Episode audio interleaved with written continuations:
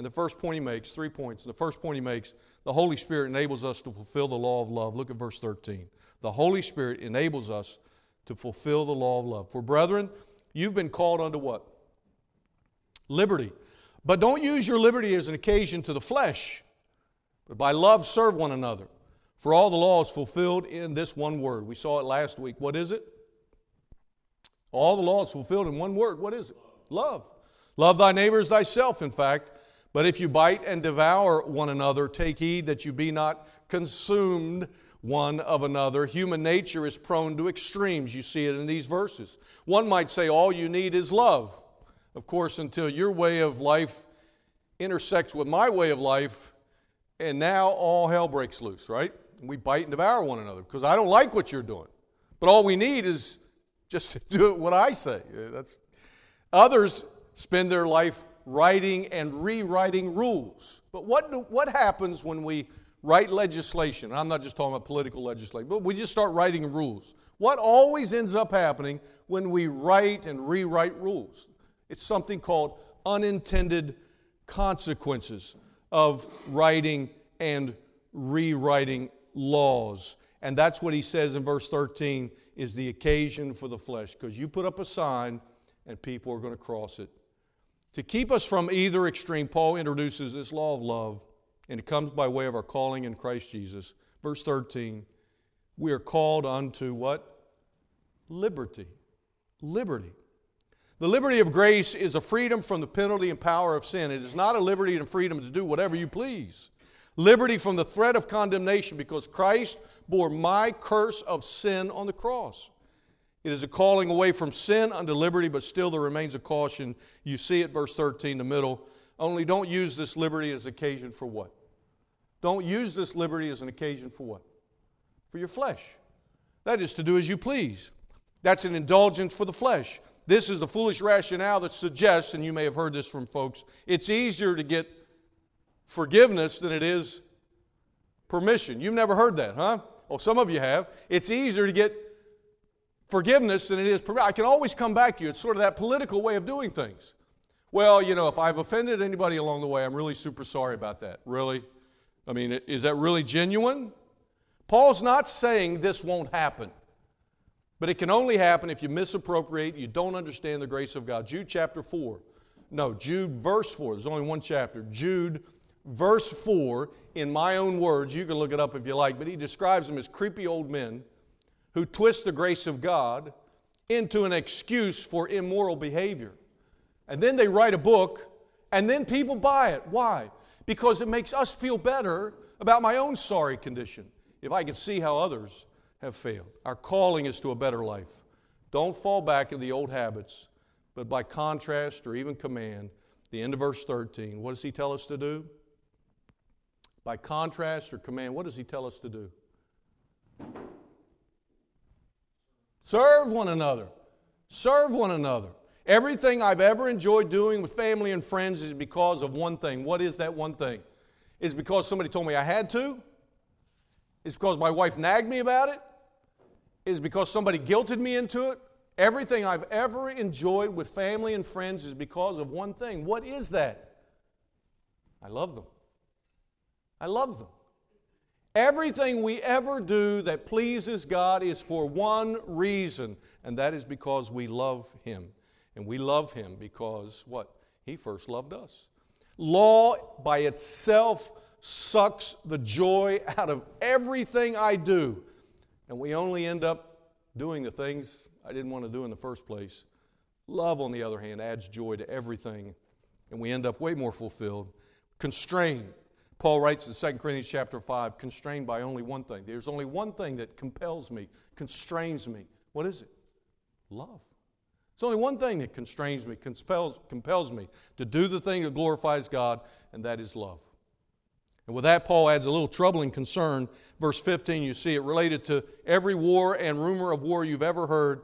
What is it that happens? You bite, you devour, you take heed that you don't be cons- until you can solve the problem of living together, just getting along until you can solve that one issue of getting along with one another. It'll make it impossible to live life to the glory of God. It's true among nations, it's true among neighbors, it's true in families. As J. Vernon McGee concluded, selfishness in the end does not exalt a man. You see it in verse 15, it only destroys a man.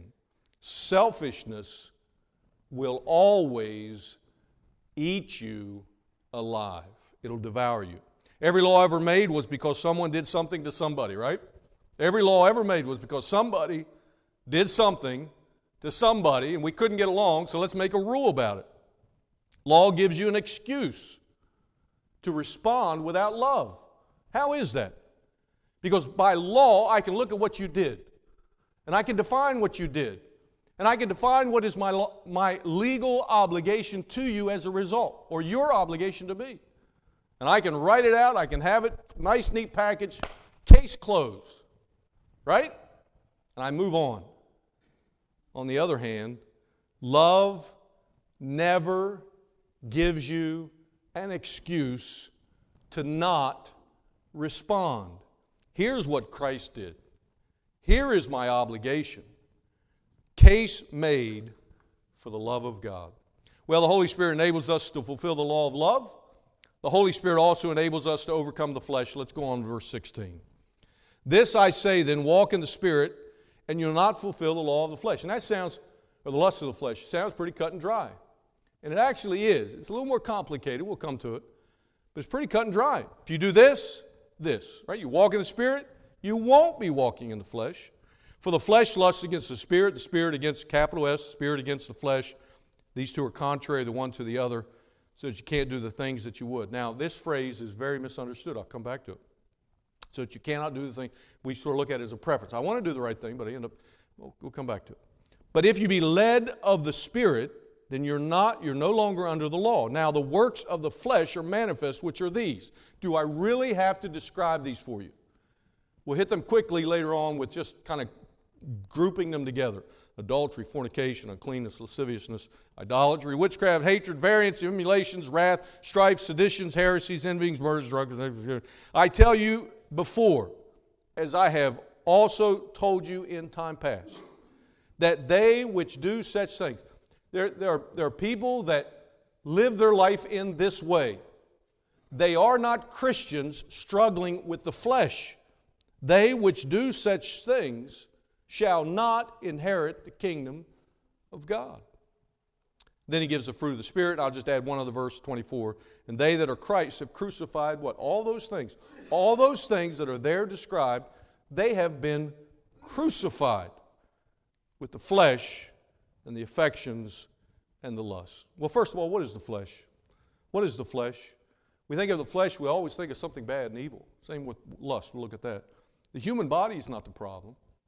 The human body is not the problem. Now, until it's time to go to the gym, then the human body's a problem, right? But the human body's not the problem. That's nothing more than an instrument. Romans 6, an instrument.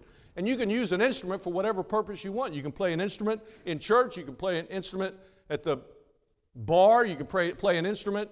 You, you, but you get the point. It's just an instrument. And you can play it in all sorts of ways and for all kinds of purposes. That's all the body is.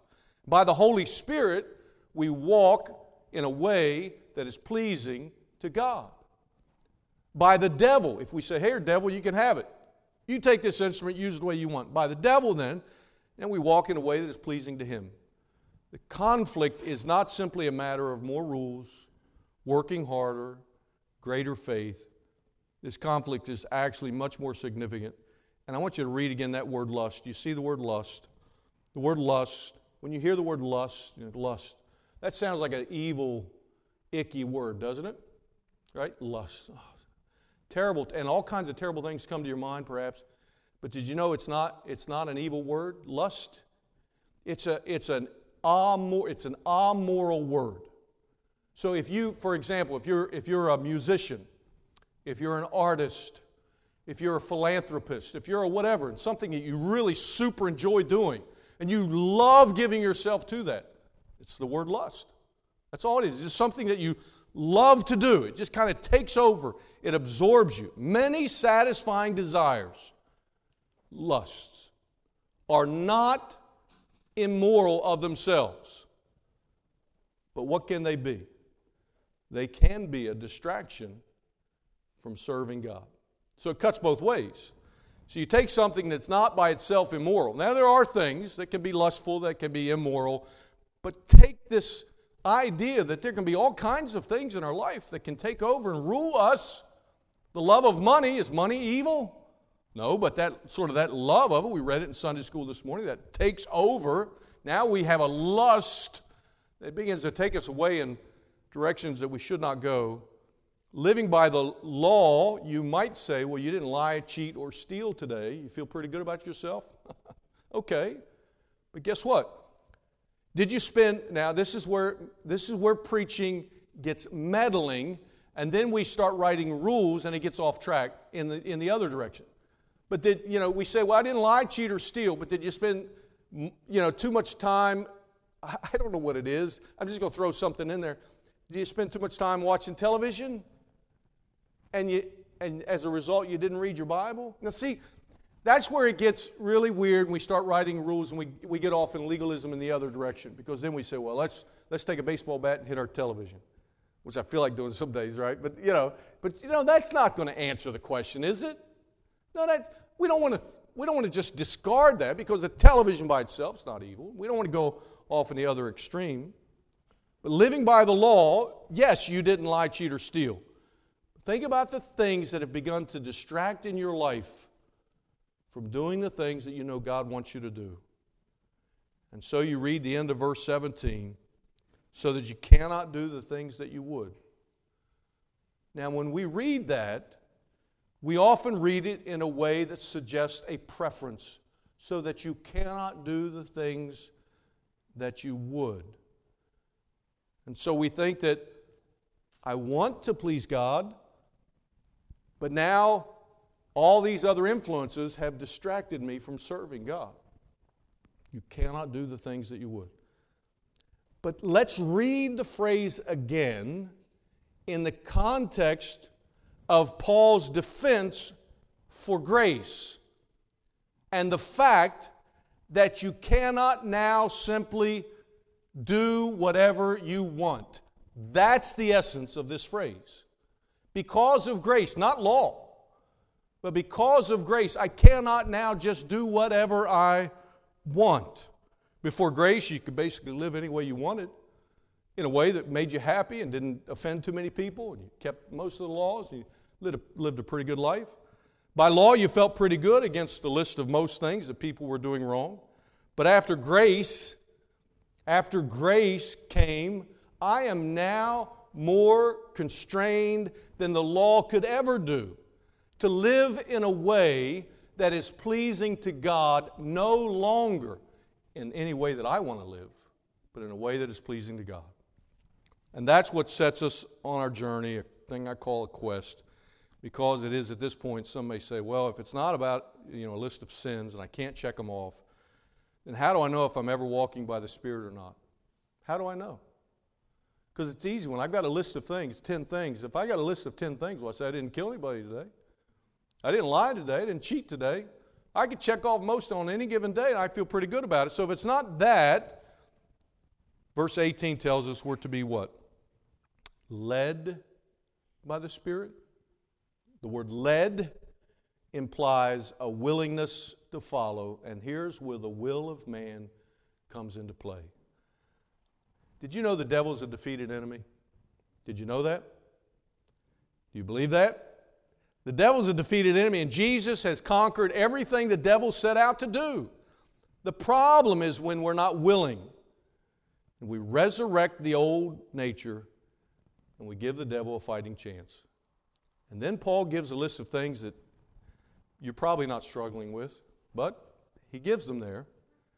But he says, All these things have been crucified. You read them. All the things crucified, he says. Verse 24, put to death on the cross. These things, the end of verse 21, simply cannot be true of the Christian. These things true of your life? Are you a hothead and can't control your temper and that's just the way you are? Oh, don't tell me then you're a child of God. Read the verse. Read them.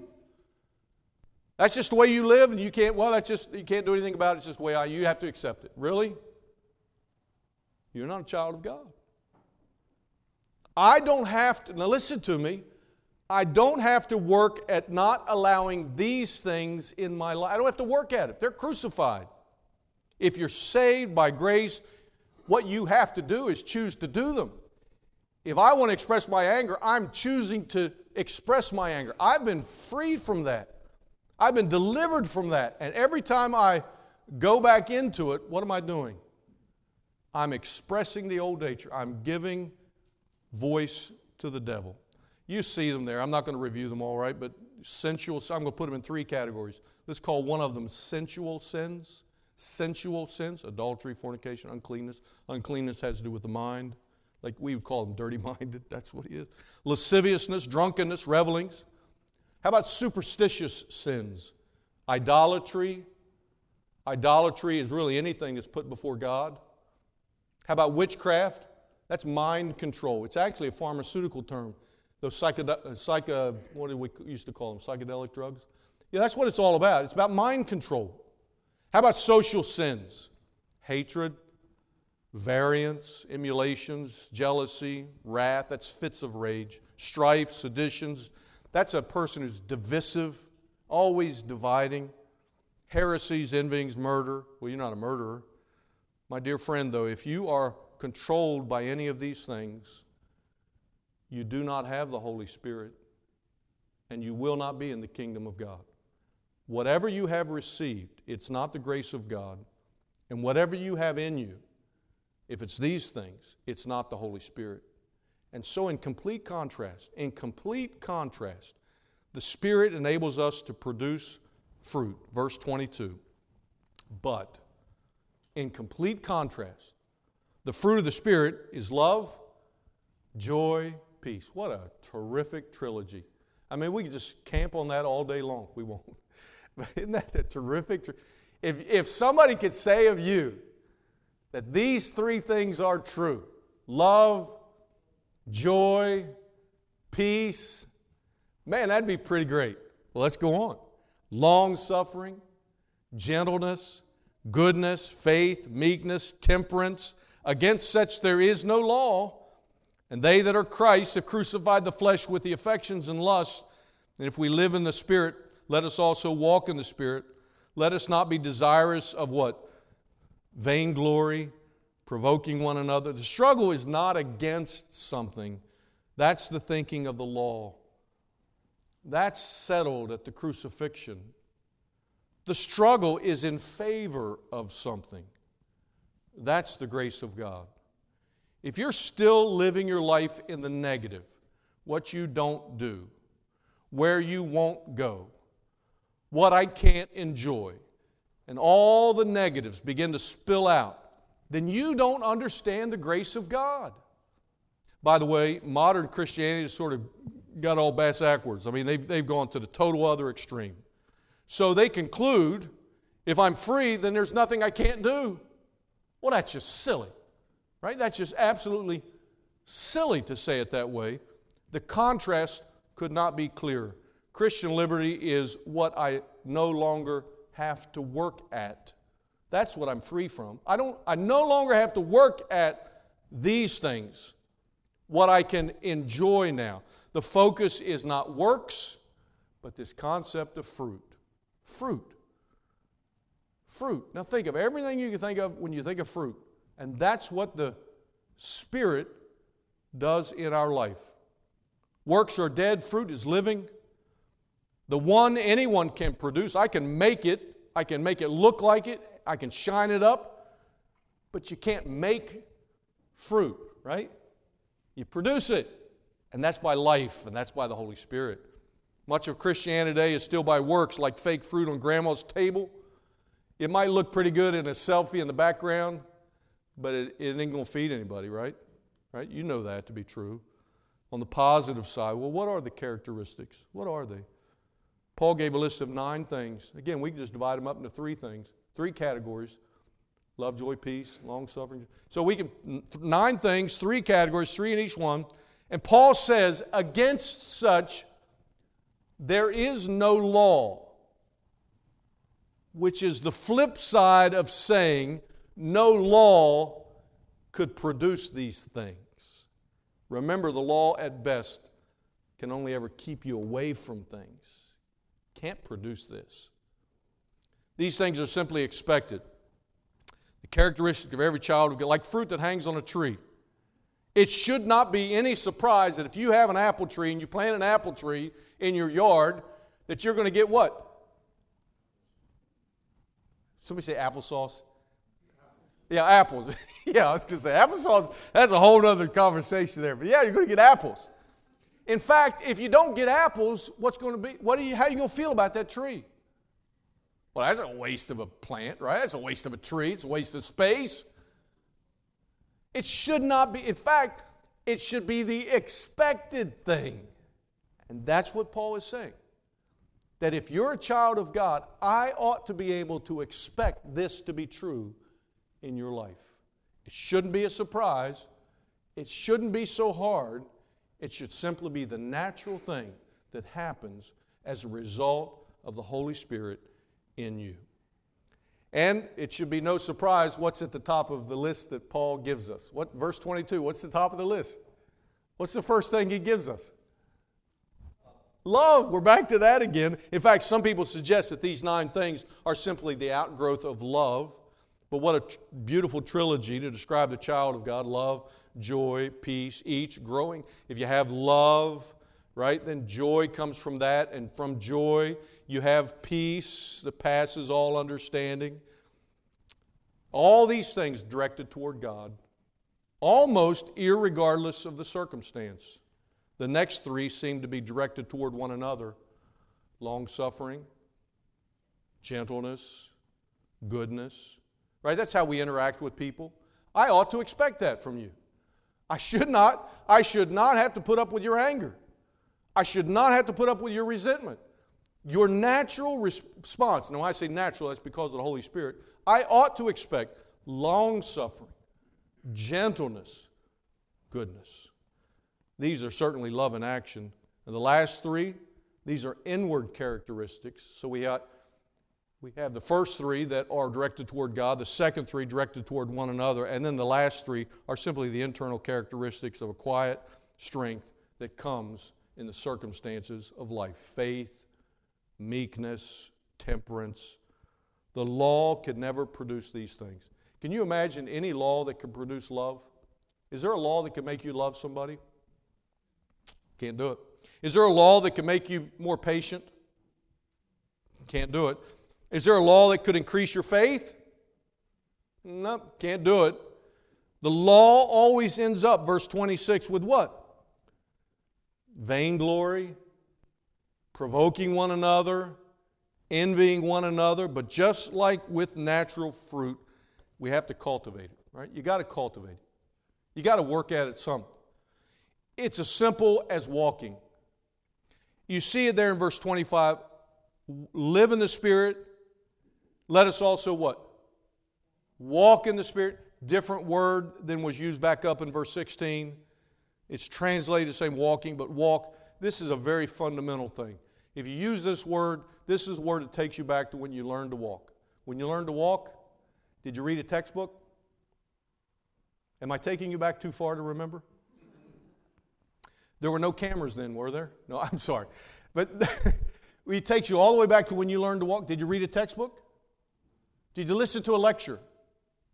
Did you take a class on it? How did you learn to walk? You just watched some people, right? You just had this desire to do it. Maybe you held somebody's hand, but it just was one foot in front of another. Did you ever fall? Absolutely. You weren't perfect, were you? You just one foot in front of and then you fell. And then then one foot, and then suddenly you let go of the hand, you started to walk on your own. Before you know it, you were running, right? Now, when you get up out of your pew, unless the knees are hurting you or something else is going on with your life, when you get up, you just get up, right? You just walk. It's just, it's just second nature to you. That's the fruit of the Spirit. Yeah, along the way, you failed, you stumbled, you watched people. How did they respond? You listened.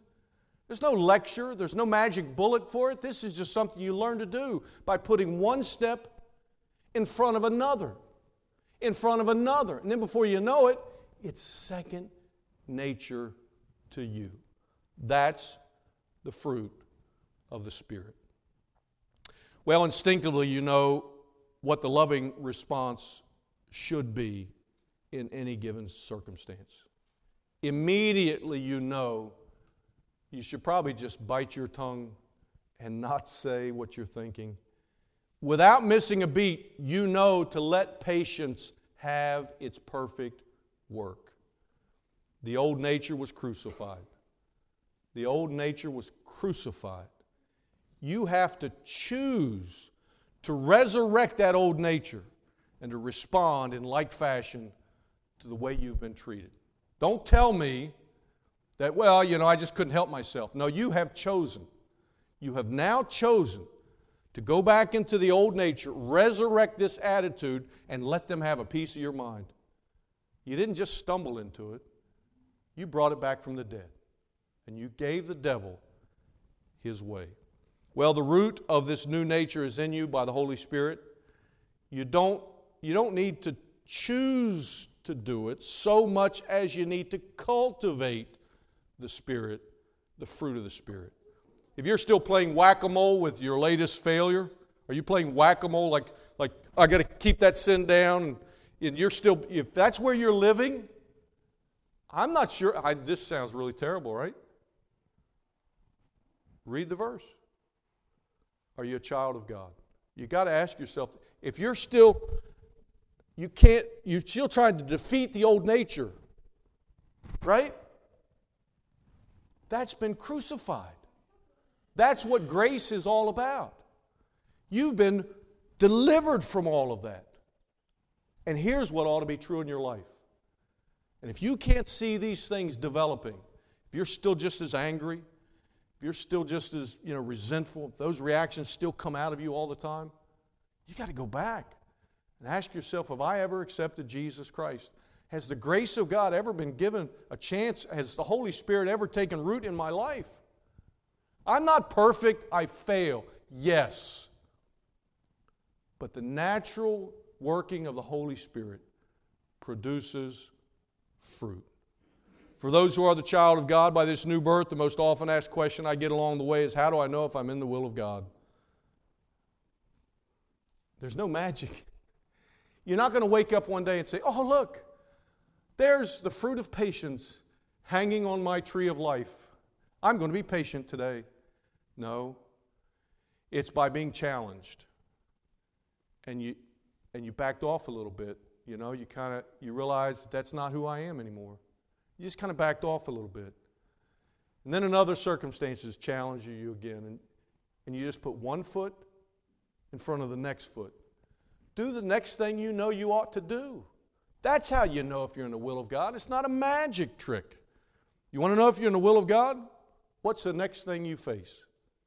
Put one step in front of another. And before long, you realize you're walking in the Spirit, in the will